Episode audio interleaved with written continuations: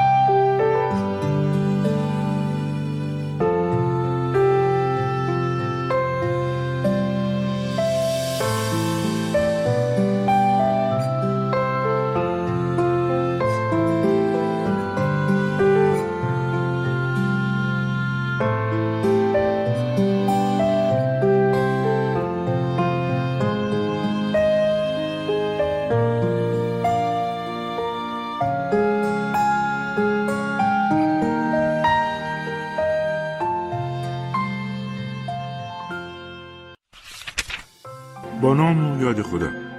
درود بر شما ادب دوستان گرامی و یاران با وفای کتاب شب. قصد داریم داستان بلندی از نویسنده نامدار ژاپن هاروکی موراکامی تقدیم حضورتان کنیم.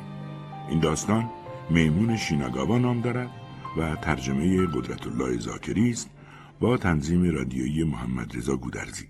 بشنوید. چنان شد که گاهی نمی‌توانست اسمش را به یاد آورد. آن هم بیشتر مواقعی که کسی ناگهانی اسمش را می‌پرسید. برای مثال وقتی در لباس فروشی لباس یک تکه خرید قرار شد اندازه آستینش را تغییر دهند و فروشنده از او پرسید ببخشید اسم شما؟ یا در تلفن‌های کاری بعد از رد و بدل شدن سوال و جوابهای معمول وقتی در آخر از او پرسیده می‌شد یه بار دیگه اسمتون رو میفرمایید؟ ناگان حافظش را از دست می‌داد و چنان می‌شد که نمی‌دانست کی است در این طور مواقع مجبور می‌شد برای به یاد آوردن اسمش کیف پولش را درآورد و به گواهی نامه رانندگیش نگاه کند که این کار طبیعتا چهره بوت زده مخاطبش را به همراه داشت. هر زمان که خودش با آگاهی اسمش را بیان می کرد چون این فراموشی رخ نمی‌داد. اگر آمادگی ذهنی داشت می توانست بدون هیچ مشکلی حافظش را کنترل کند. اما زمانی که دست پاچه بود یا به شکلی نامنتظر مخاطبش نام او را می‌پرسید ناگان ذهنش دچار خلع می‌شد و هرچه تلاش می‌کرد نامش بیادش نمیآمد. این فراموشی فقط محدود به اسمش بود. حتی نام افراد دوروبرش را هم فراموش نمی‌کرد. یا آدرس شماره تلفن روز تولد و حتی شماره گذرنامهاش را هم فراموش نمی‌کرد. شماره تلفن دوستان نزدیکش و شماره تلفن‌های مهم مرتبط با کارش را به طور کامل می‌توانست از حفظ بگوید. به این ترتیب قدرت حافظش از قبل بدتر نشده بود. چیزی را که نمی‌توانست به یاد بیاورد فقط اسم خودش بود. شروع فراموشی اسم از یک سال پیش رخ داد و قبل از آن اتفاق نیفتاده بود. نامش میزوکی آندو و نام قبل از ازدواجش میزوکی اوساوا بود. نمی‌شد گفت این اسامی خاص هستند و نمی‌شد حتی گفت اسامی دراماتیکی هستند بهار سه سال پیش او با مردی به نام تاکاشی آندو ازدواج کرد و در نتیجه اسمش میزوکی آندو شد اوایل با این نام به خوبی کنار نمی آمد. از شکل حروف و تنین تلفظش احساس خوبی نداشت. اما چند بار که آن را به زبان آورد و پای نامه ای امضا کرد کم کم به نظرش رسید که میزوکی آندو هم چندان بد نیست و به تدریج این نام جدید را به عنوان قسمتی از وجودش پذیرفت. اما از یک سال پیش این اسم شروع به گریختن کرد. ابتدا در حد یک بار در ماه بود اما با گذر روزها تعداد دفعاتش بیشتر شد. در حال حاضر در هر هفته دست کم یک بار رخ می‌داد. وقتی اسمش لحظه ای می گریخت چنان می‌شد که انگار زنی بینام بر مانده است که هیچ کس نیست. تا زمانی که کیف پولش همراهش بود مشکلی وجود نداشت. آن را بیرون می آورد و نگاه می کرد اسمش را به یاد می آورد. اما اگر کیفش نبود چنان می‌شد که حتی نمی توانست حدس بزند کی و از کجاست. هرچند چون آدرس خانه و شماره تلفنش را به یاد داشت هستیش کاملا صفر نمی‌شد و ماجرای او با فراموشی های کلی که در فیلم ها نشان داده می‌شد کاملا فرق داشت ولی به هر حال به یاد نیاوردن اسمش ناراحتی و تشویشی ترسناک بود. زندگی که اسم در آن از دست برود درست مانند خوابی است که سرنخ بیداری در آن از دست رفته است. به این نتیجه رسید که علنگوی ساده و کوچک نقره‌ای بخرد و نامش را بر آن حک کند. همین کار را هم کرد ولی با تمسخر فکر کرد حالا درست مانند سگ و گربه شده است. دیگر وقتی از خانه بیرون می‌رفت حتما آن علنگو را به دست می‌کرد و وقتی اسمش را به یاد نمیآورد سریع نگاهی به علنگو میانداخت. با این کار دیگر لازم نبود برای به یاد آوردن نامش هر بار کیف پولش را بیرون بیاورد و چهره مخاطبش را غرق در حیرت کند. این قضیه را که معمولا نامش را به یاد نمیآورد پیش شوهرش اعتراف نکرد. مطمئن بود که اگر با شوهرش در این باره حرف بزند او خواهد گفت حتما به خاطر اینه که از زندگی بعد از ازدواج راضی نیستی. به خصوص که شخصیت شوهرش طوری بود که به کشف چنین چیزهای پوشیده‌ای بسیار علاقمند بود. لذا تقصیری هم که او نداشت شوهرش همه چیز را به گردن او میانداخت. چیزی که این مسائل را تشدید می‌کرد ضعیف بودن قدرت استدلال میزوکی و ماهر بودن شوهرش در حرف زدن بود. نمی‌شد او را به سادگی محکوم کرد. بنابراین میزوکی مصمم شد در این باره سکوت اختیار کند میزوکی از زندگی بعد از ازدواجش تا حالا ناراضی نبود. از شوهرش هرچند علاقه او به کشف چیزهای پوشیده گاهی خسته کننده می‌شد نارضایتی اساسی و در مقابل خانواده شوهرش هم تاکنون برداشتی منفی نداشت. پدر شوهرش در شهر ساکاتا از شهرستان یاماگاتا مطب داشت و تبابت می‌کرد. آنها آدمهای بدی نبودند. هرچند کم و بیش سنت های قدیمی بر طرز فکرشان حاکم بود اما چون شوهر او پسر دومشان بود چندان در زندگی آنها دخالتی نمی کردند. میزوکی متولد و بزرگ شده ناگویا بود و سرمای زمستان و شدت باد ساکاتا برایش اذیت کننده بود ولی آنجا را برای یک یا دو بار سر زدن کوتاه مدت در سال دوست داشت. دو سال بعد از اینکه میزوکی با شوهرش ازدواج کرد آنها با گرفتن وام آپارتمان نوسازی در شیناگاوا خریدند. شوهرش حالا سی ساله بود و در آزمایشگاه شرکتی داروسازی کار می‌کرد. میزوکی 26 ساله بود و در نمایندگی فروش شرکت هوندا در بخش اوتا کار می‌کرد. به تلفن‌ها جواب می‌داد، مشتری که میآمد آنها را برای نشستن روی مبل راهنمایی می‌کرد، با چای یا قهوه از مشتریان پذیرایی می‌کرد. اگر لازم می‌شد کپی می گرفت مدارک را بایگانی و فهرست مشتریان را در کامپیوتر آماده می کرد. میزاکی بعد از فارغ و تحصیل شدن از دوره دو ساله دانشکده علمی کاربردی در توکیو با معرفی عمویش که کارمند شرکت هوندا بود در این نمایندگی فروش مشغول به کار شد. به هیچ وجه نمی‌شد کار او را کاری هیجان انگیز دانست. اما چون برخی مسئولیت ها به او واگذار شده بود در نهایت کار هم برایش مهم شد. کارهای مرتبط با فروش مستقیم ماشین در حیطه وظایف او نبود اما بعد از اینکه همه مسئولان فروش به خانه می رفتند به مشتریانی که به نمایندگی می آمدند با درایت جواب می‌داد. او عادت داشت روش کار فروشنده ها را دوروبر خود زیر نظر بگیرد. لذا خیلی راحت نحوه و اطلاعات تخصصی فروش را یاد گرفت. حالا او می توانست میزان سوخت مدل های مختلف اتومبیل را از حفظ بگوید.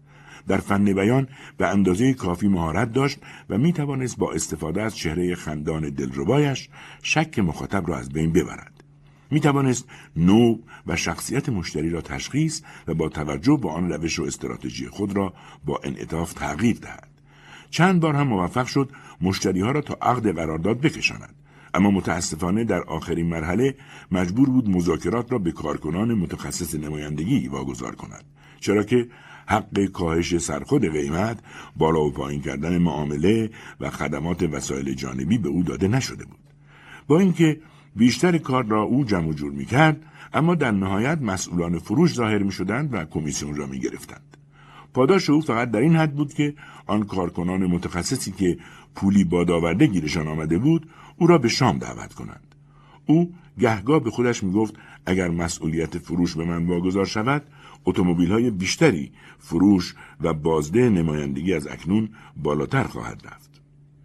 اگر تلاش کنم می توانم دو برابر فروشنده جوانی بفروشم که تازه از دانشگاه فارغ و تحصیل شده است. اما هیچ کس به او نمی گفت تو استعداد فروش داری. مرتب کردن مدارک و جواب دادن به تلفن شایسته تو نیست. از این به بعد کار فروش انجام بده. روش شرکت این بود. فروشندگی فروشندگی و کار اداری کار اداری بود. چارچوب مسئولیت واگذار شده که یک بار تعیین شده بود دیگر تغییر نمی کرد.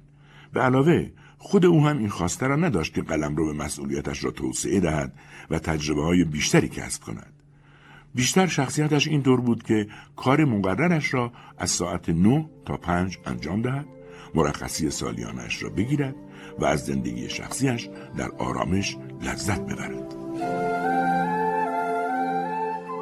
او در محل کار هنوز هم اسم قبل از ازدواجش را به کار می برد.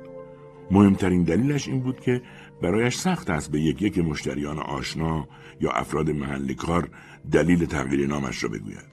روی کارت ویزیتش، روی کارتی که به سینه می‌زد و روی کارت حضور و قیابش هم میزوکی اوساوا درد شده بود. همه او را خانم اوساوا یا خانم میزوکی صدا می‌زدند. او هم هنگام تلفن زدن خودش را اوساوا از نمایندگی فروش هوندا معرفی می‌کرد. دلیل کارش این نبود که نام میزوکی آن دو را انکار کند. برایش سخت بود وضعیت را برای همه شهر دهد. بنابراین همچنان نام خانوادگی قبل از ازدواجش را استفاده می کرد. همسرش در جریان بود که او در محل کار همچنان از نام خانوادگی قبلیش استفاده می کند چرا که گاهی به محل کار او تلفن می‌زد اما مخالفت خاصی در این باره اظهار نمی داشت. ظاهرا شوهرش فکر می‌کرد اینکه او در محل کارش از چه اسمی استفاده می کند فقط مسئله مسلحت آمیز برای میزوکی است. به هر حال هر دلیلی هم که داشت شوهرش اعتراضی نمی‌کرد و او از این نظر بسیار راحت بود. محو شدن اسم از ذهن امکان دارد نشانه بیماری مهلکی باشد. چون این فکری که سراغش آمد میزوکی دیگر نتوانست احساس آرامش کند. مثلا ممکن بود علائم آلزایمر باشد. درون این دنیا هم که پر از بیماری های لاعلاج مختلف است. نشانه های این بیماری ها هم در اغلب موارد بسیار جزئی و ناچیزند. مثل همین اسم خود را به یاد نیاوردن. شروع کرد به اندیشیدن در این باره و اینکه شاید کانون بیماری در جایی از بدنش به آرامی شروع به گسترش کرده است. این فکر برایش تحمل ناپذیر شد. به بیمارستانی عمومی رفت و وضعیت بیماری خود را شهر داد. اما پزشک جوانی که معاینهاش کرد حرفایش را چندان جدی نگرفت. دکتر سوال کرد بنابراین چیزی جز اسم خودتون نیست که به یاد نیارید. میزوکی گفت نه در حال حاضر فقط اسم خودم رو به یاد نمیارم. می‌فهمم. احتمالا مشکل شما در حوزه روان پزشکیه. پزشک با لحنی فاقد علاقه و همدردی ادامه داد اگر وضعیت به شکلی پیش رفت که جز اسمتون بقیه چیزها را هم به شکل روزانه فراموش کردید اون وقت لطفا دوباره تشریف بیارید. در اون صورت بررسی های تخصصی انجام خواهیم داد. ظاهرا دکتر می‌خواست بگوید که افراد دارای نشانه های بیماری های خطرناک بسیار زیاد به این بیمارستان میآیند. ما هر روز به خاطر این افراد کار و تلاش می‌کنیم. اینکه گهگاه اسمت را به یاد نمیآوری چرا باید به این معنا باشد که حالت خوب نیست. روزی وقتی پیکی تبلیغاتی مربوط به بخش شیناگاوا را می‌خوام که همراه بستای پستی تحویل داده شد نوشته ای در آن دید که درش آمده بود در بخش اداری اتاق مشاوره برای مشکلات روحی افتتاح شده بود. نوشته ای به آن حد کوتاه که معمولا به چشم نمی آمد. در هفته یک بار مشاوری متخصص با هزینه ارزان مشاوره می‌داد. کسانی هم که بیش از 18 سال در بخش شیناگاوا اقامت داشتند می توانستند رایگان شرکت کنند. اطلاعات شخصی محفوظ می ماند. بنابراین جای نگرانی نبود. میزوکی با خود گفت الان نمی‌تونم قضاوت کنم که مشاوره بخشداری چقدر مفید خواهد بود. به هر حال تا نرم نمی‌تونم بفهمم. امتحان کردنش که ضرری نداره. فروشندگی اتومبیل آخر هفته تعطیلی نداشت. در عوض به نسبت راحت تر می‌شد. روزهای معمولی مرخصی گرفت. بنابراین امکانش را داشت که با زمان معین شده از طرف بخشداری که در ساعات معمول روز و برای افراد شاغل زمان بسیار نامناسبی بود هماهنگ شود. درخواست شده بود وقت قبلی بگیرند. بنابراین به اطلاعات آنجا زنگ زد. هزینه آن برای سی دقیقه مشاوره دو هزار ین بود و رایگان بودن شامل او نمی‌شد. البته پول آنقدر بود که بی هیچ مشکلی بتواند هزینهاش را تأمین کند. قرار شد ساعت یک بعد از ظهر روز چهارشنبه به آنجا برود.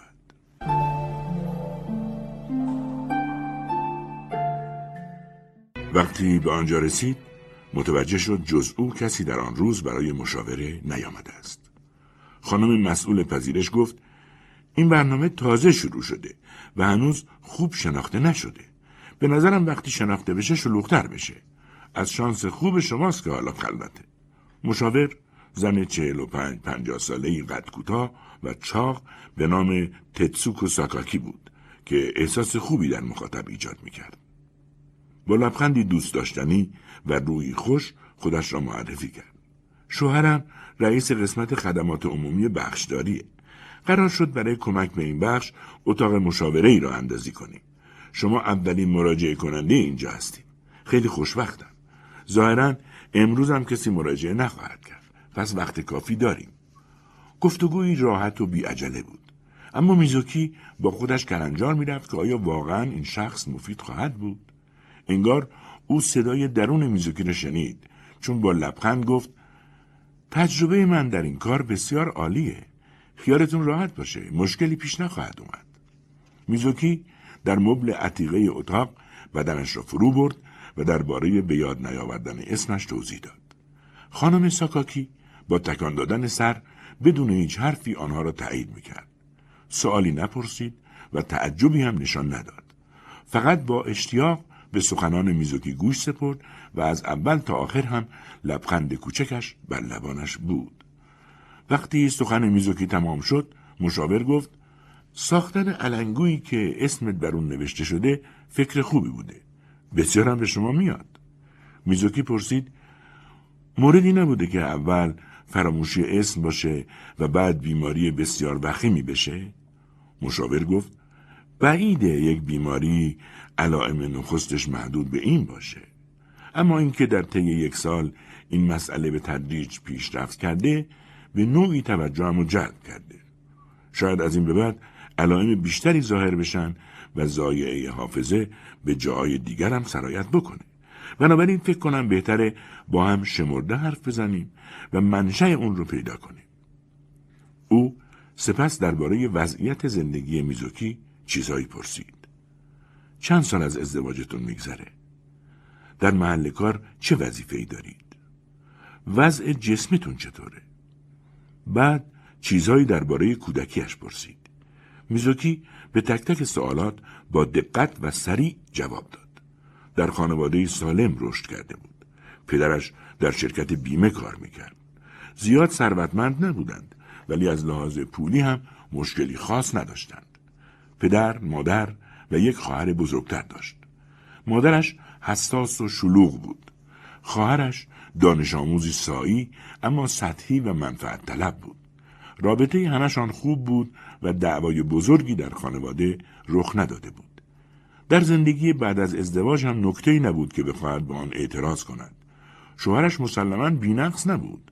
مثلا تمایل به بیرون کشیدن نهافته ها داشت و سلیقهش در پوشاک جالب نبود اما خوبی های زیادی داشت مهربان بود احساس مسئولیت زیادی داشت مرتب بود از هیچ غذایی بدش نمی آمد با همکارانش هم رابطه دوستانه داشت میزوکی همانطور که حرف می‌زد احساس کرد زندگیش چندان جذاب هم نیست در زندگیش به هیچ وجه عناصر دراماتیکی به چشم نمی‌خورد اگر زندگیش را به فیلم تشبیه می کردند فیلم مستندی می شد که تصاویر کمرنگش بی هیچ استرابی و بدون وقفه پخش می شد. تغییر صحنه ای نداشت و کلوزاپی هم در کار نبود. اوج و فرودی نداشت. تتسوکو ساکاکی با اشتیاق به سخنان میزوکی گوش می‌داد و خیلی خلاصه یادداشتم بر می داشت. بعضی جاها سوالات تکمیلی می‌پرسید اما در مجموع تا می توانست حرف نمی‌زد. به هر حال وقتی او سخنش را آغاز کرد میزوکی در صدای ملایمش دلبستگی عمیقی احساس کرد به هیچ وجه رنگی از خستگی در آن نبود با خود گفت احساس می‌کنم تا به کسی نبوده که اینطور جدی به حرفام گوش بده وقتی مصاحبه تمام شد که کمی بیش از یک ساعت طول کشید واقعا احساس کرد تا حدی سبک شده است ساکاکی با خوشرویی پرسید پس خانم آندو چهارشنبه هفته آینده دوباره همین ساعت تشریف میارید؟ بله میام. ببینید شاید کارمون زمان زیادی طول بکشه اما با هم و به تدریج از پسش برخواهیم اومد.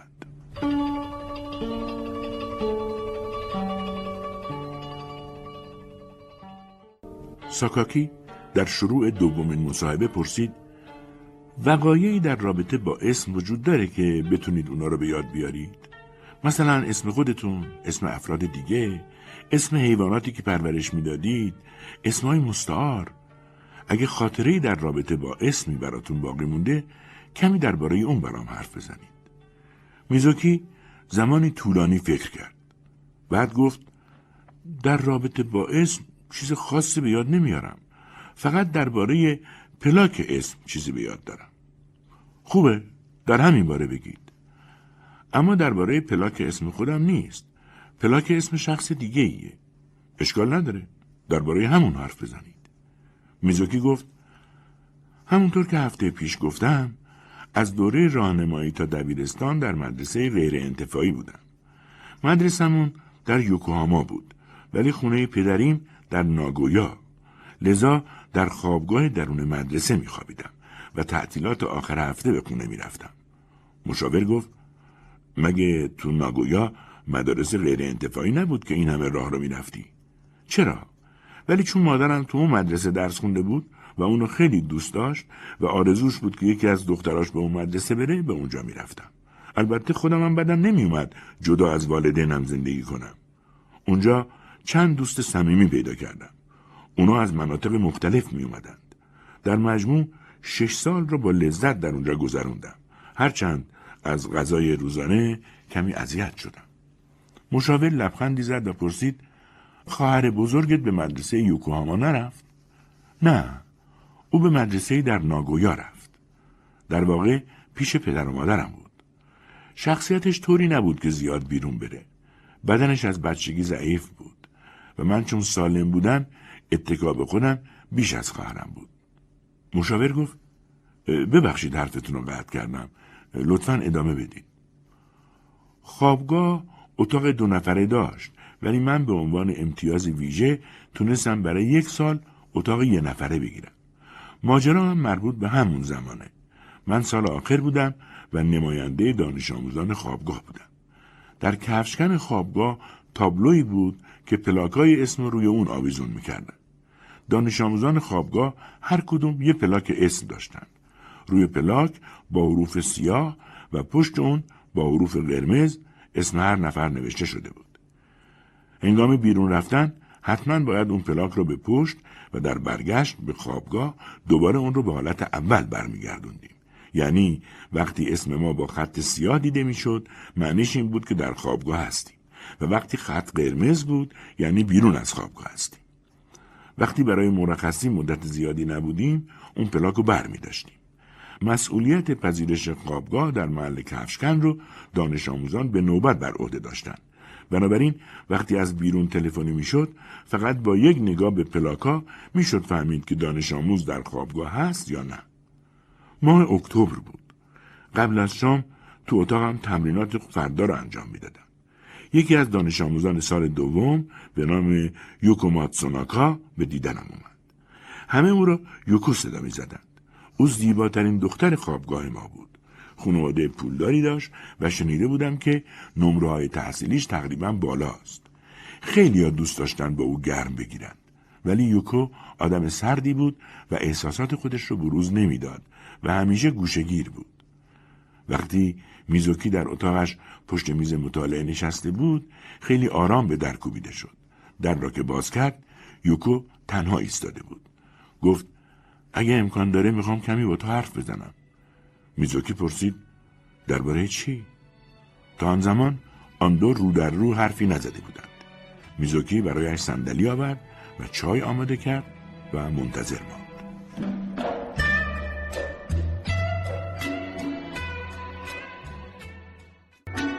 یوکو ماتسونکا بدون هیچ مقدمه ای گفت میزوکی تا حالا حسادت رو تجربه کردی؟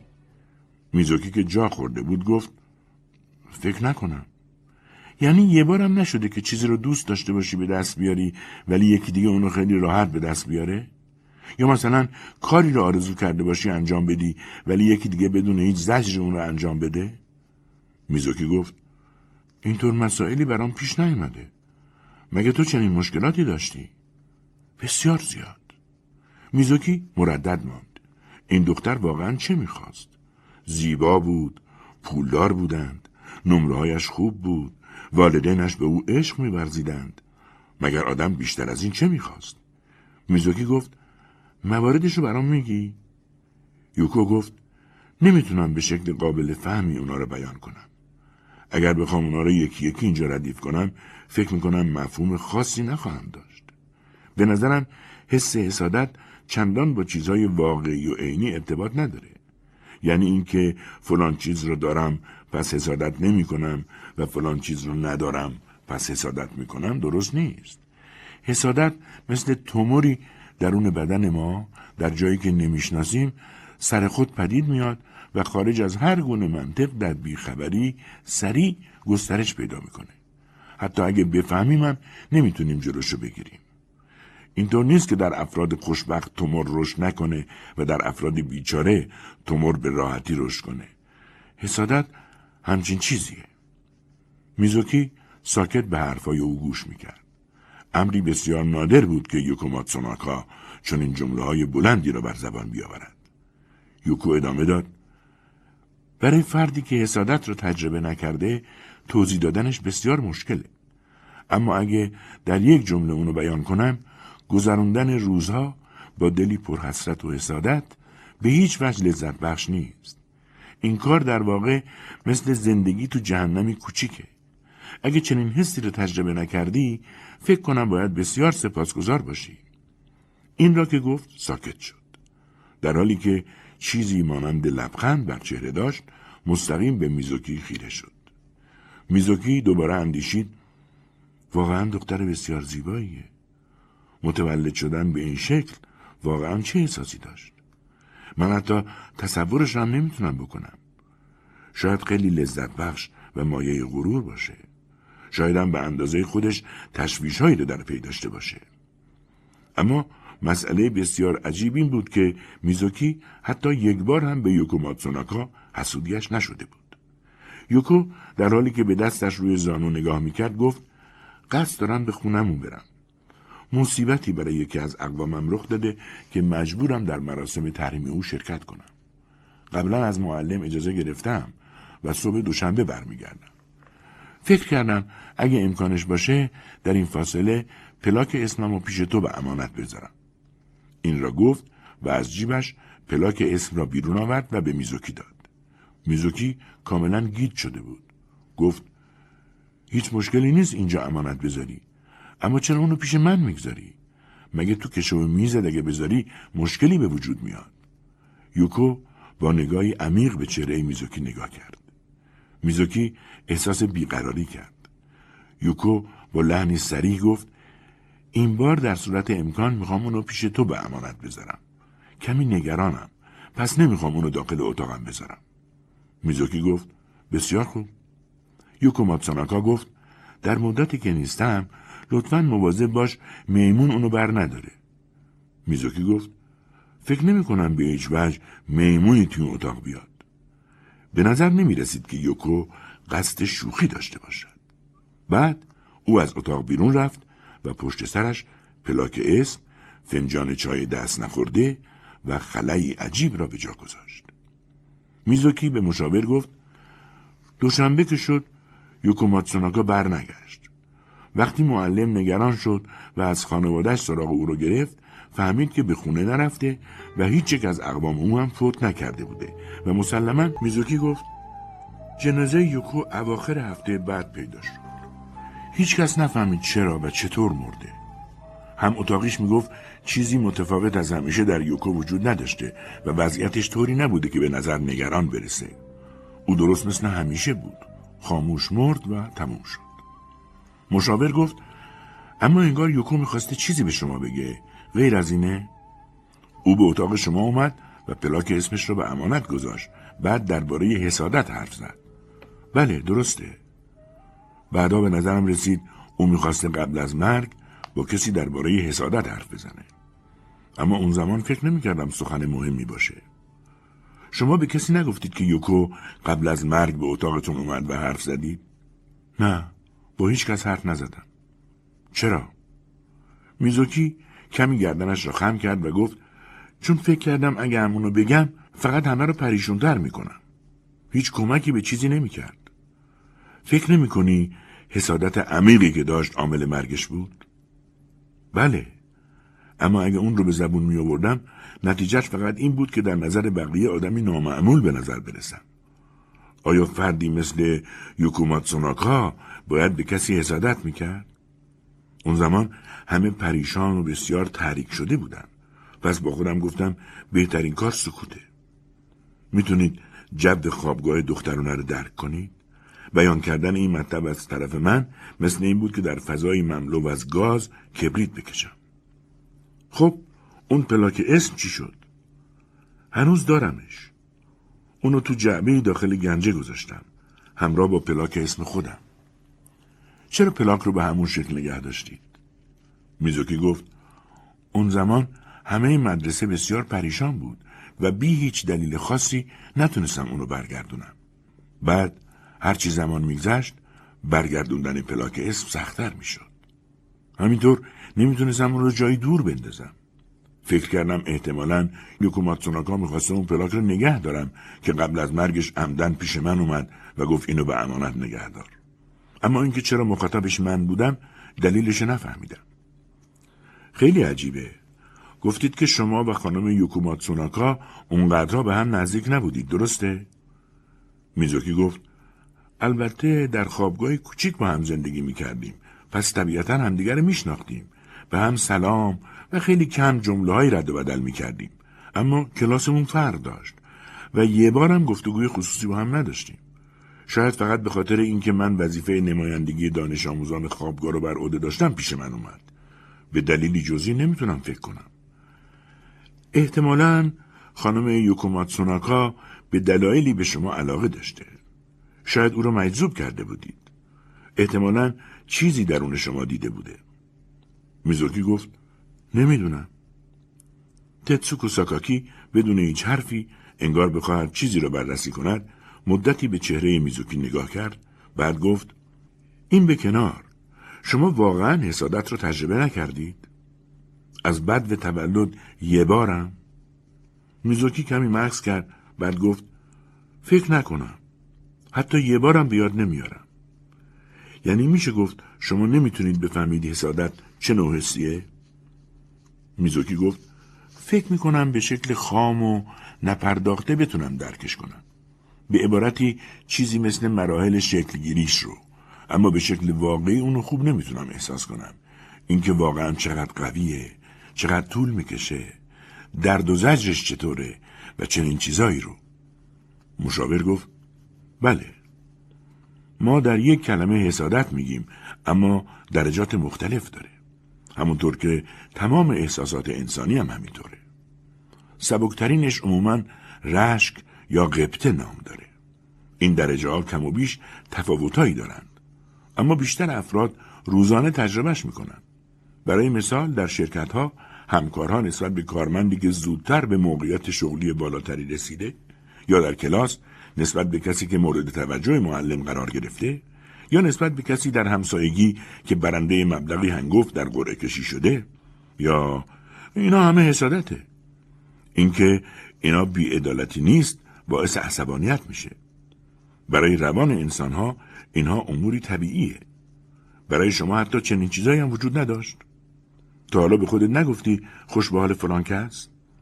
میزوکی فکری کرد و گفت احساس می‌کنم یه بارم این مسئله برام وجود نداشته. مسلما افرادی بیش از من غرق در نعمت بودند. اما به این دلیل فکر نکردم خوش به حال اونها چون همه انسان ها با هم فرق دارن. و وقتی با هم فرق دارن به این راحتی نمیشه مقایسهشون کرد. مشاور گفت شاید. شاید اینطور باشه. بعد در حالی که انگشتان دو دستش را روی میز به هم میچسباند با صدایی بسیار راحت و تا حدودی جذاب گفت بسیار جالبه. به هر حال حسادت بیشتر در درجه بسیار خفیف که آشکار میشه به اون ربطه میگن. اما اگه به درجه شدید برسه اینطور به سادگی قضیه تموم نمیشه. مثل انگل در درون آدم به سنگینی لونه می‌کنه بعد در موقعیتی همونطور که اون دوستتون گفت عقده میشه و روح رو از درون می‌خوره. حتی می‌تونه فرد رو به مرگ بکشونه مهار اون سمری نداره پس برای شخص بسیار دردناک و تحمل ناپذیره میزوکی وقتی به خانه برگشت از درون گنجه جعبه مقوایی بیرون آورد که درش با نوار چسب شیشه‌ای محکم شده بود. پلاک اسم یوکوماتسوناکا باید همراه پلاک اسم خود میزوکی داخل پاکتی درون آن باشد.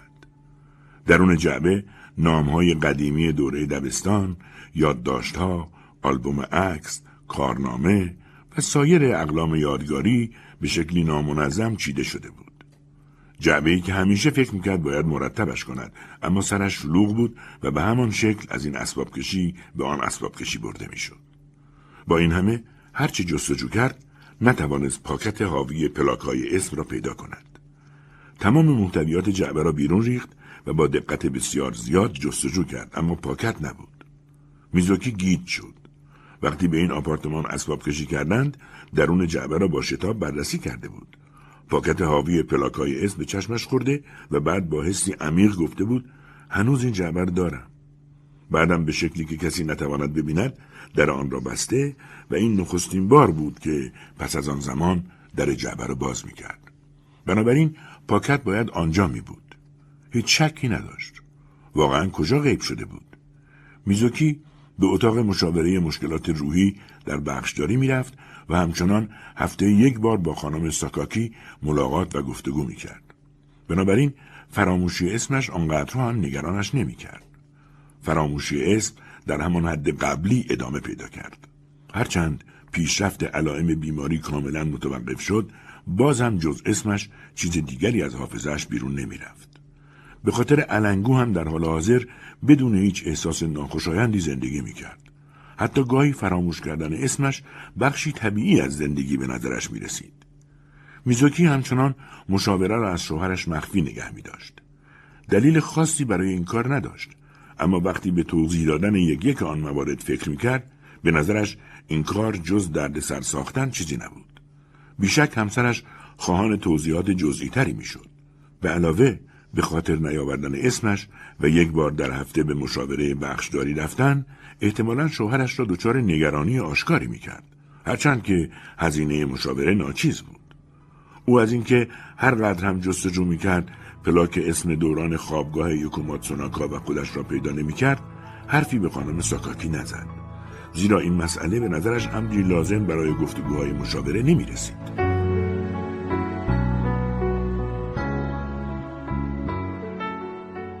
به این ترتیب دو ماه گذشت. او چهارشنبه هر هفته به طبقه سوم بخشداری ناحیه شیناگاوا می‌رفت و مشاوره می گرفت. افرادی هم که برای مشاوره می آمدند زیاد شدند. بنابراین زمان مشاوره از یک ساعت وقت مخصوص به نیم ساعت وقت از قبل تعیین شده محدود شد. اکنون سخنان آن دو نفر در مسیر روشنی افتاده بود. پس می توانستند کوتاه و مؤثر حرفهایشان را جمع و جور کنند. میزوکی می‌خواست کمی طولانی تر حرف بزند. زیرا به هر حال هزینه آن زیادی ارزان بود و لطمه مالی نمی‌خورد اما نمی‌شد درباره امور غیر ضروری حرف بزند. این بار خانم ساکاکی پنج دقیقه مانده به پایان زمان مشاوره به میزوکی گفت تعداد دفعات فراموشی اسمتون اگه کم نشده زیادم نشده. درست میگم؟ میزوکی پاسخ داد بله زیاد نشده ولی فکر می‌کنم حفظ وضعیت فعلی چندان خوب نیست. مشاور گفت نه عملکرد خوبیه. عملکرد خوبیه. بعد خودکاری را که لوله سیاهی داشت به جیب روپوشش برگرداند و انگشتان دو دستش را روی میز با دقت در هم انداخت. کمی مکس کرد بعد گفت شاید تأکید می‌کنم شاید هفته دیگه که تشریف بیارید درباره مسائلی که تاکنون با هم سخن گفتیم پیشرفت بزرگی به وجود بیاد. میزوکی پرسید این پیشرفت در مورد فراموشی اسممه؟ بله اگه خوب پیش بره شاید دلیل اون به شکلی عینی و ملموس مشخص بشه و من بتونم عملا اون رو به شما نشون بدم منظورتون اینه که به من میگید دلیل این که اسممو فراموش می‌کنن چیه؟ بله همینطوره میزوکی آنچه را که خانم تتسوکو ساکاکی می‌گفت نمی‌توانست به خوبی درک کند لذا آرام آرام پرسید یعنی شما می‌خواید دلیل اینکه چرا اسممو فراموش می‌کنم برام توضیح بدید. اونم به شکلی عینی. یعنی طوری که با چشم دیده بشه. خانم ساکاکی گفت بله. مسلما دلیلش چیزیه که با چشم دیده میشه. مسلما منظورم همینه. مشاور که این حرف را زد با رضایت دو دستش را به هم مالید و ادامه داد. اونو تو بشقاب می‌ذارم و باید بفرمایید به شما نشون میدم. اما درباره جزئیات اون متاسفانه تا هفته آینده نمی‌تونم چیزی بگم. شاید ماجرا به خوبی پیش نره. پس ناچاریم فقط منتظر بمونیم. اگه به خوبی پیش رفت اون وقت با دقت برات شهر میدم. میزوکی پذیرفت و همانطور به خانم ساکاکی خیره شد. خانم ساکاکی گفت به هر حال می‌خوام چیزایی به شما بگم. ببینید پیشروی و عقب نشینی وجود داره. اما همه چیز به طور پیوسته و مدام به سمت حل شدن پیش میره. زندگی سه گام به پیش و دو گام به عقب نشستن.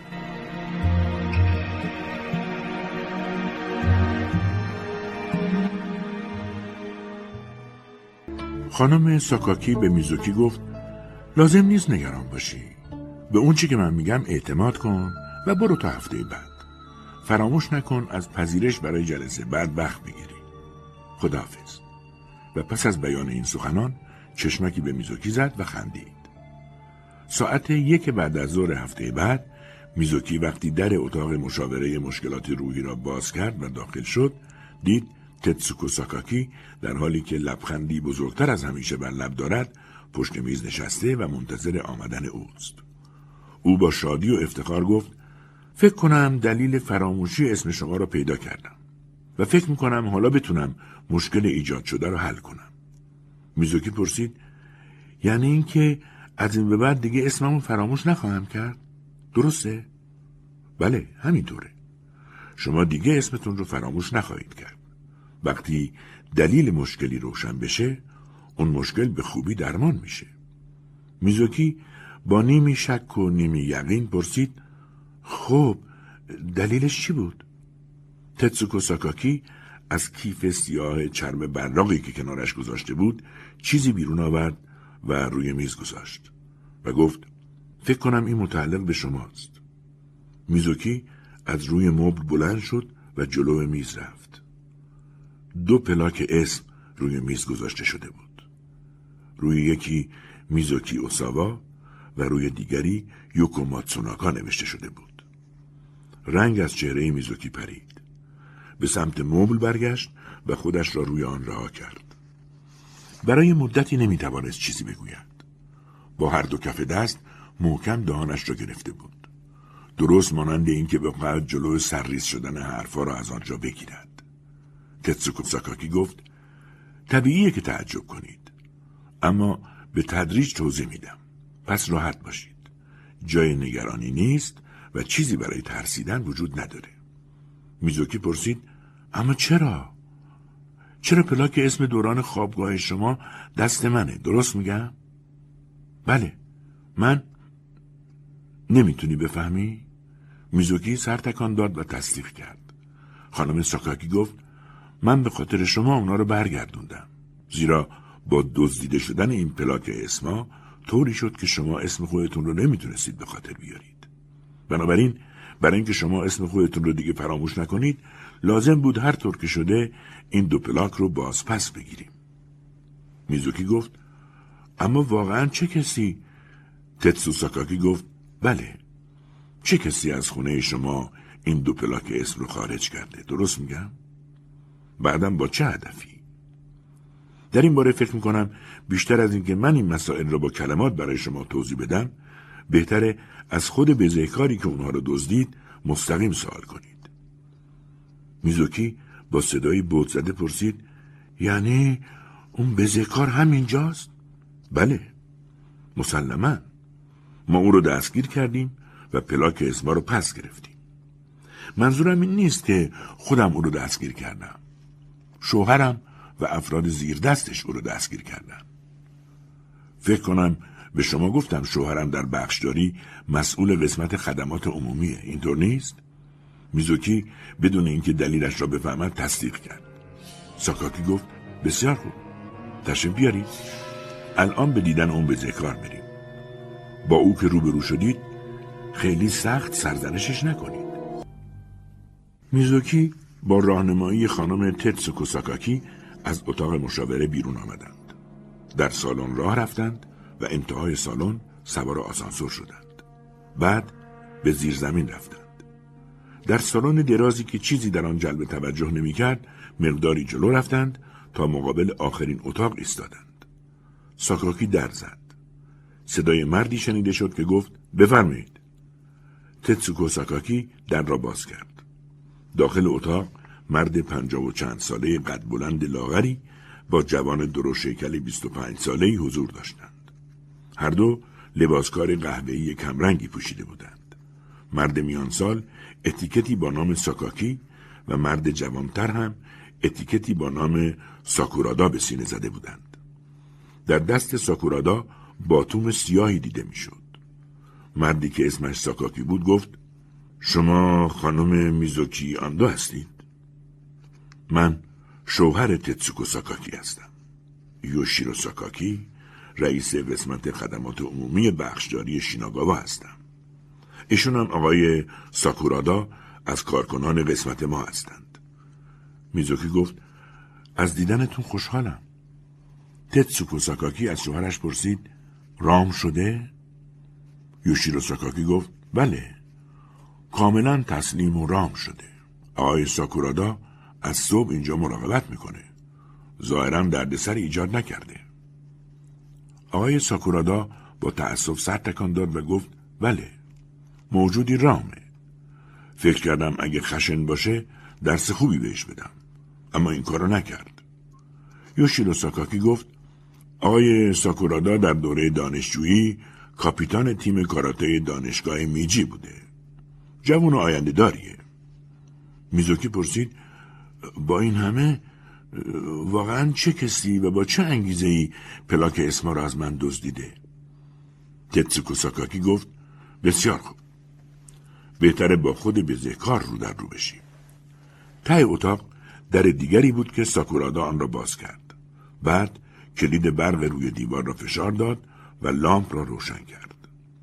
درون اتاق روبرویش را با دقت وارسی کرد و رو به بقیه گفت مشکلی نیست؟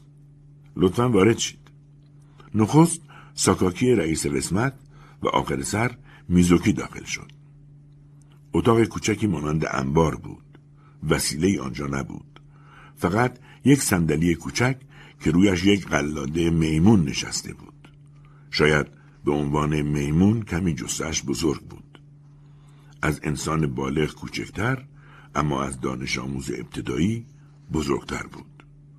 موهایش نسبت به سایر میمونها به شکل محسوسی بلندتر و در بعضی جاها موهای خاکستری با سیاه درآمیخته بود.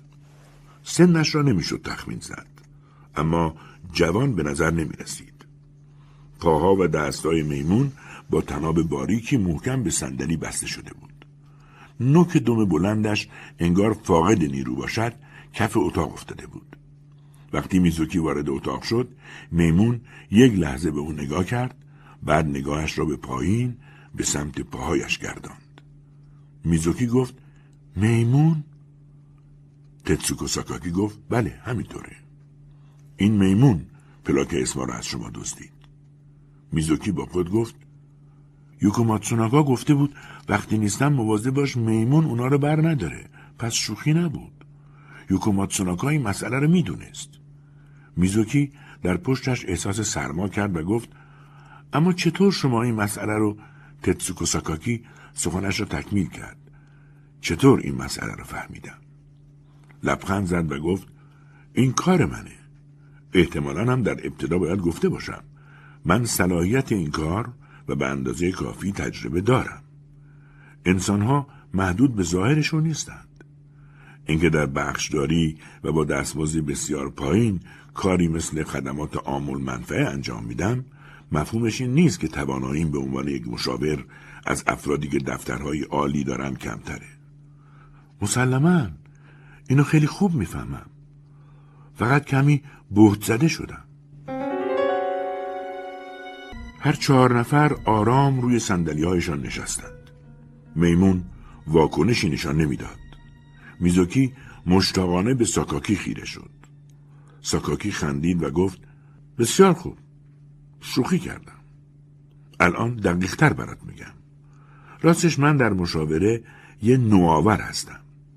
به همین دلیل با نظام ها و انجمن های علمی زیاد جور در نمیام.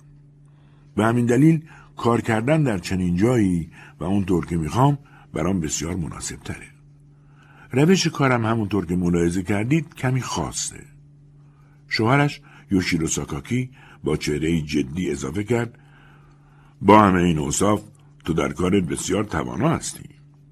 میزوکی بحث را به میمون کشید و گفت پس این میمون پلاک اسما را دزدید؟ ساکاکی گفت بله مخفیانه به آپارتمان شما وارد شد و از درون جعبه داخل گنجه پلاکار دزدید. حدود یک سال پیش بود و این درست همون زمانیه که فراموش کردن اسم شما شروع شد. اینطور نیست؟ بله درست از همون زمانه. در این لحظه میمون برای اولین بار لب به سخن گشود. معذرت می‌خوام. صدایش ژرف و آهسته بود. حتی می‌شد یک نوع موسیقی هم در آن شنید. میزوکی بود زده گفت می‌تونه حرف بزنه. میمون بدون آنکه احساساتش فرق کند گفت بله حرف می‌زنم. سوای این به خاطر مسئله دیگه هم باید عذرخواهی کنم.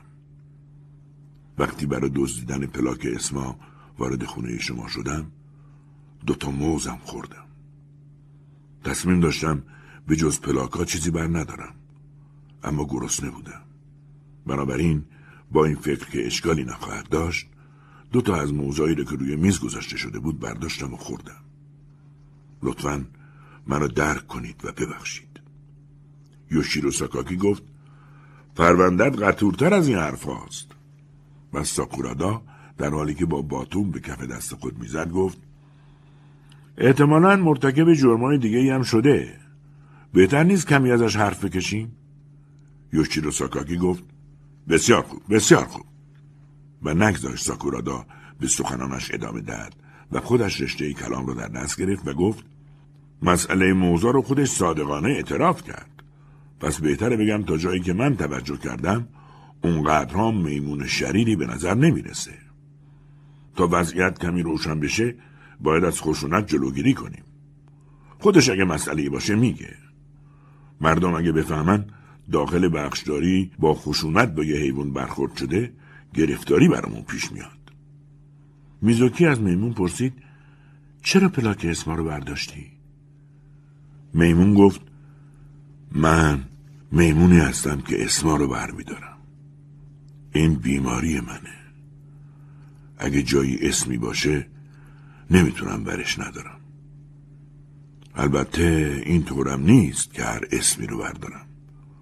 فقط اسمایی رو برمیدارم که دلم رو شیفته می‌کنن به خصوص اسم بعضی از انسان ها اگر چنین اسمی وجود داشته باشه تا برش ندارم نمی‌تونم آرام بگیرم مخفیانه به خونه ها وارد میشم و اینطور اسما رو میدزدم می‌دونم نباید این کارو بکنم.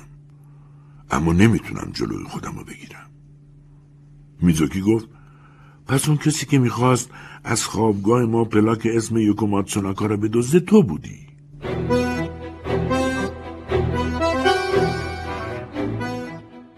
میمون ادامه داد. من بسیار شیفته خانم یوکو ماتسوناکا شده بودم. به عنوان یک میمون قبل و بعد از اون هیچ وقت تا این حد شیفته نشده بودم. اما نمی‌تونستم به خانم ماتسوناکا نزدیک بشم. و این امری طبیعیه. چرا که به هر حال من میمون هستم و این کار غیر ممکن بود. بنابراین سعی کردم اسم اونو به دست بیارم. در واقع دست کم می‌خواستم اسمش رو داشته باشم. شاید با این کار می‌تونستم خودم رو راضی کنم.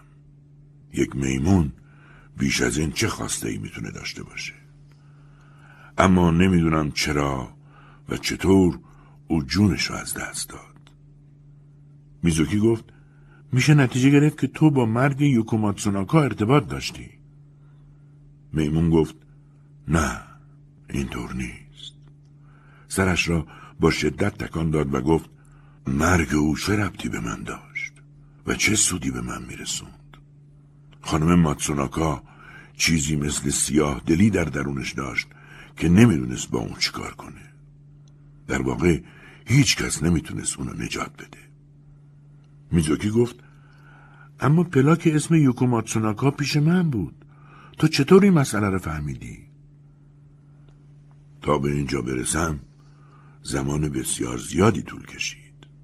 بعد از اینکه خانم ماتسوناکا فوت کرد خیلی زود سعی کردم پلاک اسمش رو به دست بیارم. می‌خواستم قبل از اینکه کسی اونو برداره هر طور شده سریع به دستش بیارم. اما پلاک اسم جایی غیب شده بود. کسی هم نمی‌دونست کجا غیب شده. من زمین و آسمون رو گشتم. تنم صد پاره شد و همه جا رو گشتم ولی هر کار کردم نفهمیدم کجاست. اون زمان اصلا به ذهنم نرسید که ممکنه یوکو ماتسوناکا پلاک رو پیش شما به امانت گذاشته باشه. برای اینکه بین تو و خانم ماتسوناکا روابطی دوستانه وجود نداشت. میزوکی گفت درسته. چیزی مثل جهش جرقه بود. این فکر به سراغم اومد که شاید پلاک اسم خانم ماتسوناکا به میزوکی اوساوا تحویل شده باشه. بهار سال گذشته بود تا بفهمم میزوکی اوساکا ازدواج کرده و اسمش رو به میزوکی آندو تغییر داده بود و در آپارتمانی در بخش شیناگاوا زندگی می‌کرد باز زمانی طول کشید و هر حال این طور بود که برای برداشتنش به خونه شما وارد شدم میزوکی گفت اما چرا پلاک اسم منم برداشتی؟ مگه فقط منظور تو پلاک اسم یوکوماتسوناکا نبود؟ با این کار من خیلی زجر کشیدم. طوری شد که اسممو به یاد نمی آوردم. میمون با شرمندگی سرش را به زیر انداخت و گفت واقعا باید ببخشید. بعد ادامه داد وقتی اسمی که دلم رو شیفته کرده جلوی چشمم قرار بگیره ناخداگاه اونو میدزدم شرمندم پلاک اسم میزوکی اوساوا هم دل ضعیف منو تکون داد. همونطور که پیشترم گفتم این یه بیماریه. خودمم نمی‌تونم مهارش کنم. از اینکه موجب ناراحتی شما شدم از صمیم قلب معذرت می‌خوام. تتسوکو ساکاکی گفت این میمون توی شبکه فاضلاب بخش شیناگاوا مخفی شده بود. بنابراین از شوهرم تقاضا کردم و او هم با افراد مجرب و این جوونی که اینجاست میمون رو دستگیر کردن. می‌دونید که شوهرم رئیس قسمت خدمات عمومیه و شبکه فاضلاب هم در محدوده وظایف او قرار داره و موقعیتش برای انجام این کار بسیار مناسب بود. سپس به شوهرش نگاهی کرد و لبخند زد.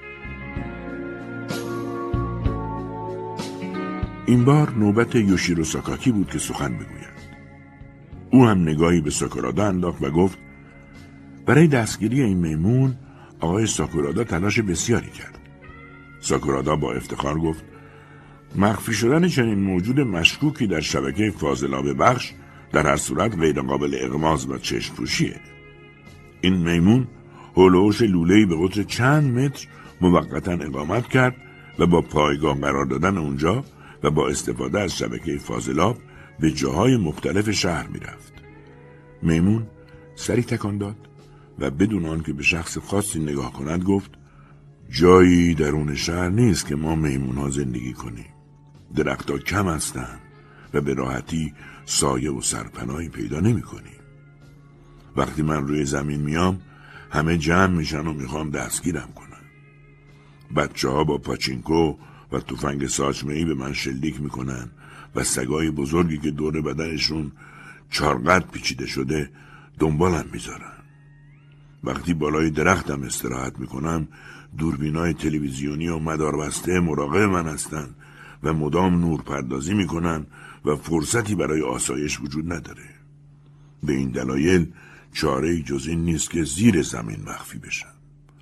لطفا اگر خطایی کردم از اون چشم پوشی کنید میزوکی از تتسوکو ساکاکی پرسید اما شما چطور فهمیدید که این میمون در شبکه فاضلاب مخفی شده تتسو ساکاکی جواب داد. در این دو ماه همون زمانی که ساکت به سخنان شما گوش می‌دادم چیزای زیادی رو آشکارا تونستم ببینم. درست مثل اینکه می غلیز رقیق بشه. با خودم گفتم اونجا باید چیزی به عنوان واسطه وجود داشته باشه که دزدیدن نامها عادتش شده. بعدم فکر کردم که اون چیزا حتما همین اطراف زیر زمین مخفی شدن. زیر زمین شهر بزرگ به شکل طبیعی محدوده لذا فضای مترو، شبکه فاضلاب و جاهای مشابه مناسب ترم. بعد از روی تجربه از شوهرم کمک گرفتم. گفتم فکر می‌کنم در شبکه فاضلاب این اطراف موجودی زندگی می‌کنه. لطفا شما کمی جستجو کنید ببینید همینطور هست یا نه. اینطور بود که به نتیجه رسیدیم و این میمون رو پیدا کردیم. میزوکی مدتی نمی‌دانست چه بگوید. بالاخره گفت اما فقط با شنیدن حرفای من چطور چنین چیزی فهمیدید؟ رئیس بخش که شوهر او بود با چهره متواضع گفت او همسر منه پس شاید درست نباشه این حرفو بزنم اما او توانایی خاصی داره که افراد معمولی فاقد اون هستند در 22 سالی که از ازدواجمون میگذره چندین بار چنین کارهای شگفتانگیزی رو از او شاهد بودم به همین دلیلم بود که با اشتیاق تمام برای پایگذاری اتاق مشاوره مشکلات روحی در این بخشداری سعی کردم. یقین داشتم که اگه مکانی مهیا بشه که توانایی های او بتونه بروز کنه حتما به حال شهروندان شیناگاوا مفید واقع خواهد شد. خوشحالم قضیه دزدی اسم حالا حل شد. واقعا خوشحالم. حالا من احساس آرامش دارم. میزوکی پرسید حالا با این میمون چیکار می‌خواید بکنید؟ ساکورادا خیلی راحت گفت زنده گذاشتنش سودی نداره. عادت بدی که شکل بگیره به این راحتی از میون نمیره. هرچی هم بگه باز در جای دیگه چنین کارهایی انجام خواهد داد. باید او رو از بین ببریم. بهترین کار همینه.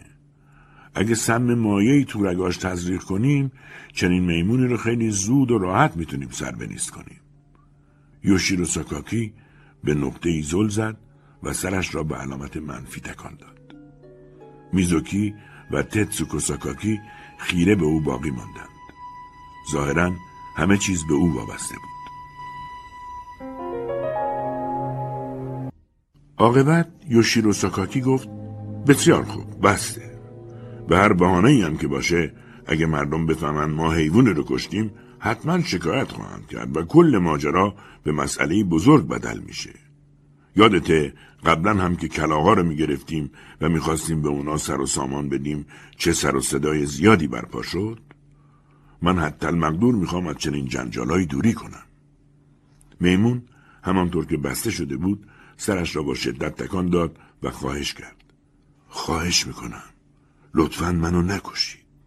مسلمه کاری که من کردم بد بوده. خودمم اینو خوب می‌فهمم. در واقع من باعث پریشانی و ناراحتی افراد میشم. اما حالا قول میدم که به هیچ وجه دوروبر این کار نگردم. البته به نظر من کاری که انجام میدم بد نیست. از بود دیگه کارم مثبته. رئیس بخش عمومی با لحن شدیدی پرسید دزدیدن اسم افراد چه وجه مثبتی داره؟ ها؟ کمی توضیح بده ببینم. باشه میگم. من درسته که اسم افراد رو میدزدیدم. اما همزمان با این کار عناصر منفی متعلق به اون اسم رو هم دور می‌کردم. این حرفم شاید خودستایی باشه. اما اگه اون زمان در دزدیدن نام خانم یوکوماتسوناکا موفق می شدم هرچند احتمالش بسیار ناچیزه. اما شاید خانم ماتسوناکا هنوز زنده بود. میزوکی پرسید چه ربطی داره؟ میمون گفت اگر من در دزدیدن نام خانم یوکو ماتسوناکا موفق می شدم شاید همراهش چیزی مثل سیاهی پنهان در دل او را هم از بین می بردم. در واقع فکر می کنم که می تونستم اون رو با خود به جهان زیر زمین ببرم. ساکورادا گفت از اون حرفا بودم چنین چیزهایی رو ما نمی‌تونیم قبول کنیم عمر این میمون به سر رسیده به همین دلیل هوش میمونیش رو به کار انداخته و تا می‌تونه عذر و بهانه دست و پا می‌کنه. تتسو ساکاکی دستایش را روی سینه گلاب کرد و گفت شاید در اون چی که این میمون میگه حقیقتی وجود داشته باشه. سپس مدتی ساکت ماند و فکر کرد. بعد خطاب به میمون سخنش را ادامه داد. تو با دزدیدن اسما همزمان با خوبی ها بدیایی رام که درون آدم هاست پذیرا میشی؟ حرفت اینه؟ میمون گفت بله همینطوره. نمی‌تونم گلچین کنم. اگه اونجا بدی باشه ما میمونا ناچاریم اون رو هم بگیریم. یعنی همه رو با هم به طور کامل می‌گیریم. خواهش می‌کنم منو نکشید. من میمون ناچیزی هستم که می‌دونم عادت بدی هم دارم. اما این به کنار چنونم نیست که برای شما هیچ سود و منفعتی نداشته باشم. میزوکی گفت بسیار خوب. اگه راست میگی بگو ببینم تو اسم من چه نوع بدی وجود داشت. میمون گفت درست نیست که اونا را جلو همه بگم. میزوکی گفت نه بگو هیچ ایرادی نداره. اگه اونا رو به من بگی تو رو میبخشن و از همه این افرادم می‌خوام تو رو ببخشن میمون به او خیره شد و گفت واقعا؟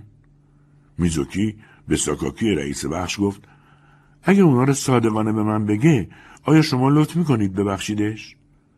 به خصوص اینکه به نظر نمی‌رسه اون قدران میمون بدذاتی باشه. الانم که پشیمون شده و زجر می‌کشه اگه به او تذکرات لازم رو بدید و بعد ببرید در کوه تاکاو راهاش کنید شاید دیگه خطا نکنه. نظر شما چیه؟ ساکاکی رئیس بخش گفت اگه شما اینطور میگید اشکالی نداره. منم مخالف نیستم. بعد رو به میمون با صدای بلندی گفت هی تو اگه این کارو بکنیم آیا قول میدی حداقل دوباره به بخش شیناگاوا برنگردی؟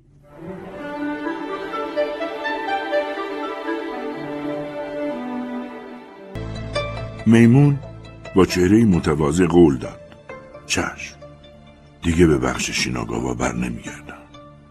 و بیش از این موجب تشویش مردم نمیشم. حتی در شبکه فاضلابم ول نخواهم گشت. من دیگه جوون نیستم. و این ماجرا شاید ایجاد کننده بهترین موقعیتی باشه که با اون روش زندگیمو تغییر بدم. ساکورادا گفت برای اطمینان و برای اینکه اگر برگشت راحت بتونیم بشناسیمش بهتره به نشیمنگاهش داغ بزنیم. فکر می‌کنم انبر برقی که با اون به وسایل و ابزارهای بخشداری شیناگاوا علامت می‌زنیم جایی همین دوروبر باشه. میمون در حالی که اشک از چشمانش جاری بود التماس کرد لطفا این کارو بیخیال شید. اگه این علامت رو نشیمنگاه هم باشه میمونای دیگه به من نزدیک نمیشن. من که بدون هیچ مخفی کاری و کاملا صادقانه همه چیز به شما گفتم پس خواهش می‌کنم از داغ کردنم چشم پوشی کنید. ساکاکی رئیس بخش پادرمیانی کرد و گفت بسیار خوب. داغ زدن رو هم بیخیال میشیم. به خصوص که اگه علامت بخشداری رو به نشیمنگاه او بزنیم بعدا مسئولیت برامون خواهد داشت. ساکورادا با تأسف گفت باشه. فقط به خاطر اینکه رئیس میگه. میزوکی به چشمان سرخ و کوچک میمون خیره شد و پرسید بسیار خوب اسم من با چه نوع بدیهایی آمیخته شده بود؟ اینو که بگم شاید شما صدمه ببینید. اشکال نداره بگو. میمون انگار گرفتار شده باشد کمی فکر کرد. چینهای پیشانیش بزرگتر شدند و باز گفت اما شاید بهتر باشه نشنوین میزوکی گفت اشکال نداره. واقعیت رو می‌خوام بدونم. میمون گفت بنابراین بی کم و کاس میگم. مادر شما شما رو دوست نداره. از دوره خردسالی تا به حال یه بارم نبود که به شما عشق بورزه. اینکه چرا منم نمی‌دونم. اما واقعیت اینه. خواهر بزرگتم همینطوره. خواهر بزرگتم شما رو دوست نداره. اینکه مادرت شما رو به مدرسه یوکوهاما فرستاد برای خلاصی از دست شما بود. مادر و خواهر بزرگت می‌خواستن تا حد امکان شما را به جایی دورتر بفرستند. پدر شما به هیچ وجه آدم بدی نیست. اما متاسفانه شخصیتی ضعیف داره و نمی‌تونست از شما محافظت کنه. در نتیجه از دوران خودسالی به این دلایل از سوی هیچ کس مورد لطف و محبت قرار نگرفتید. خود شما هم خیلی کم باید متوجه اون شده باشید. اما اون رو از روی عمد نادیده می گرفتید چشم بر اون حقیقت پوشیدید. اون رو به تاریکی کوچک اعماق دلتون راه دادید و بر اون سرپوش گذاشتید. بعد زندگی کردید. اونطور که به چنین چیز دردآوری فکر نکنید و اون رو امری نفرت آور نبینید. با زیر پا گذاشتن احساسات منفی زندگی کردید. چنین شکلی از دفاع یک قسمت از زندگی شما شد. غیر از اینه. اما درست به همین دلیل شما نتونستید به کسی جدی و بدون شرط علاقه داشته باشید. میزوکی خیره به یک نقطه در سکوت فرو رفت.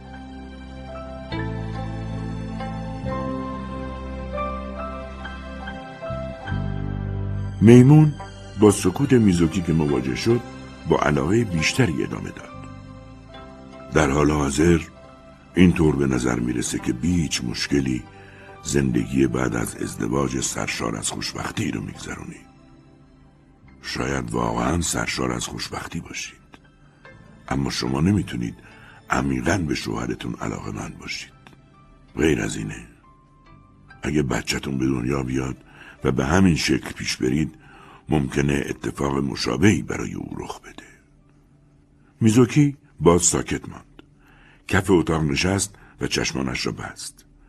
احساس کرد همه بدنش از هم پاشیده می شود نزدیک بود پوست احشای درونی استخوان و بقیه اجزایش از هم گسسته شوند.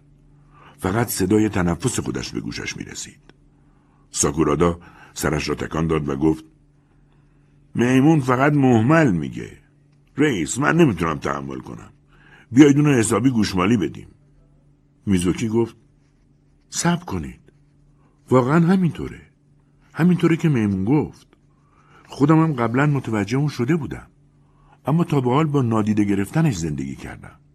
چشمامو بستم و گوشامو کر کردم میمون صادقانه گفت پس او رو ببخشید بدون اینکه کاری به او بکنید اونو ببرید همونطور در کوهستان رها کنید.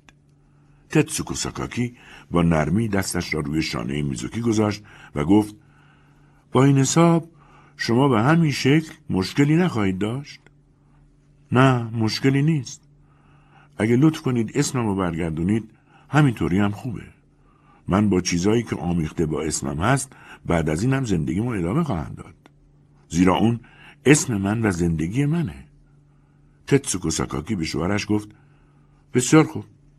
آخر این هفته با اتومبیلمون تا کوه تاکاو رانندگی می‌کنیم و این میمون رو در جایی مناسب رها می‌کنیم. نظر تو در این مورد چیه؟ ساکاکی رئیس بخش گفت موافقم. خیلی خوبه. اتومبیل رو تازه عوض کردیم. بنابراین مسافت بسیار مناسبی برای آب بندی کردن اونه. میمون گفت بسیار ممنونم. نمی‌دونم چطور از شما تشکر کنم. تتسوکو ساکاکی از میمون پرسید توی اتومبیل حالت که بد نمیشه؟ میمون گفت نه مشکلی نیست. خیالتون راحت باشه. به هیچ وجه رو سندلی های نوع شما استفراغ یا کسافت کاری نمی. کاملا هم حرف شنو خواهم بود و برای شما دردسر تازه‌ای به وجود نخواهم آورد.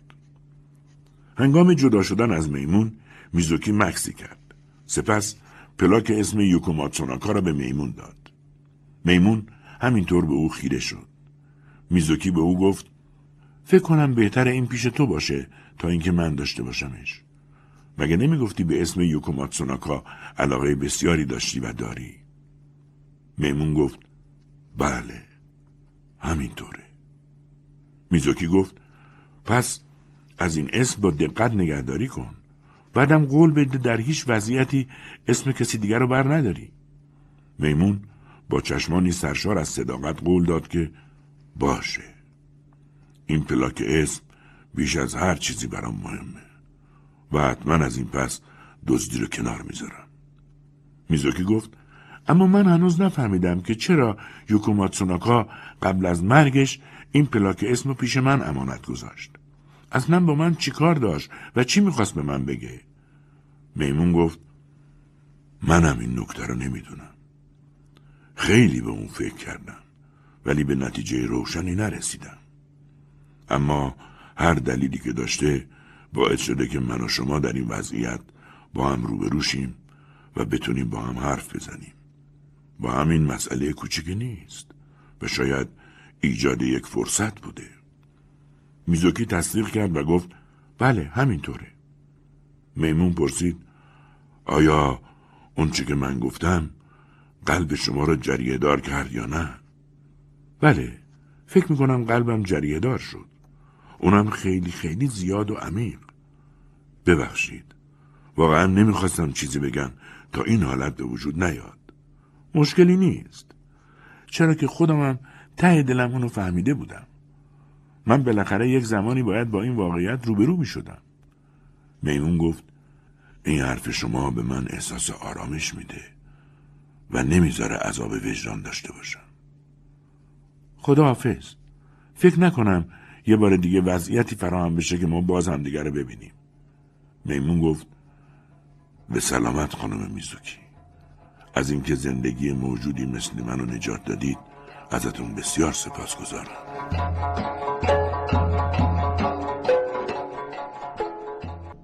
در فرصتی که ایجاد شد ساکورادا چند قدم آرام آرام جلو آمد. حالا او باتوم را در کف دستش می فشرد. رو به میمون کرد و گفت مطمئن باش که دیگه به ناحیه شیناگاوا بر نمیگردی. امروز به خاطر لطف رئیس بخشیده شدی ولی اگه از این به بعد تو رو تو این اطراف ببینم به تصمیم و قضاوت خودم به تو رحم نمی کنم و در جا می کشمت. به نظر می رسید میمون هم به خوبی فهمیده است که آن حرف تهدیدی تو خالی بیش نیست. لذا سری تکان داد و تصدیق کرد. میزوکی و تتسوکو ساکاکی آن اتاق را ترک کردند و به اتاق مشاوره برگشتند. تتسوکو ساکاکی به میزوکی تعارف کرد روی مبل بنشیند. خودش هم پشت میزش نشست و از میزوکی پرسید بسیار خوب. هفته آینده چیکار کنیم؟ آیا هنوزم می‌خواید مشاوره را ادامه بدید؟ میزوکی سری تکان داد لبخندی زد و گفت نه. با تلاش و کوشش شما مشکل من کاملا برطرف شد. ازتون بسیار ممنون و متشکرم. واقعا از صمیم دل تشکر می‌کنم. تتسوکو ساکاکی گفت درباره اون چی که میمون دقایق قبل به شما گفت فکر نمی کنید نیاز باشه با هم گفتگو کنیم؟ میزوکی گفت نیازی نمی بینم. به نظرم درباره اون حرفا خودم باید هر طور شده از پسشون بر بیام. اون مسائل چیزایی هستن که اول خودم باید دربارهشون فکر کنم و ابعاد مختلفشون رو بسنجم. تتسوکو ساکاکی گفت بله درست تصمیم گرفتید. فکر می‌کنم از پس اون بر بیایید. شما اگه اراده کنید شخص بسیار نیرومندی خواهید شد. میزوکی گفت اما اگه نتونستم کاری کنم اشکال نداره دوباره پیش شما برگردم؟ نه هیچ ایرادی نداره و خوشحال میشم. لبخندی زد و چهره مهربانش را به طرف دیگر اتاق برگردان و گفت اون زمان حتما باید موجود دیگه ای رو دستگیر کنیم. هر دو با هم دست دادند و جدا شدند. میزوکی به خانه برگشت.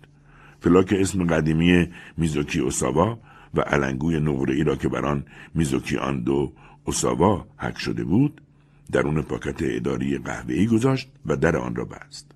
پاکت را داخل جعبه مقوایی درون گنجه گذاشت.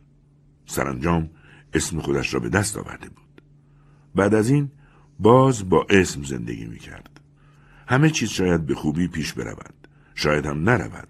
اما به هر حال آن اسم به او تعلق داشت. نمی توانست اسم کس دیگری باشد.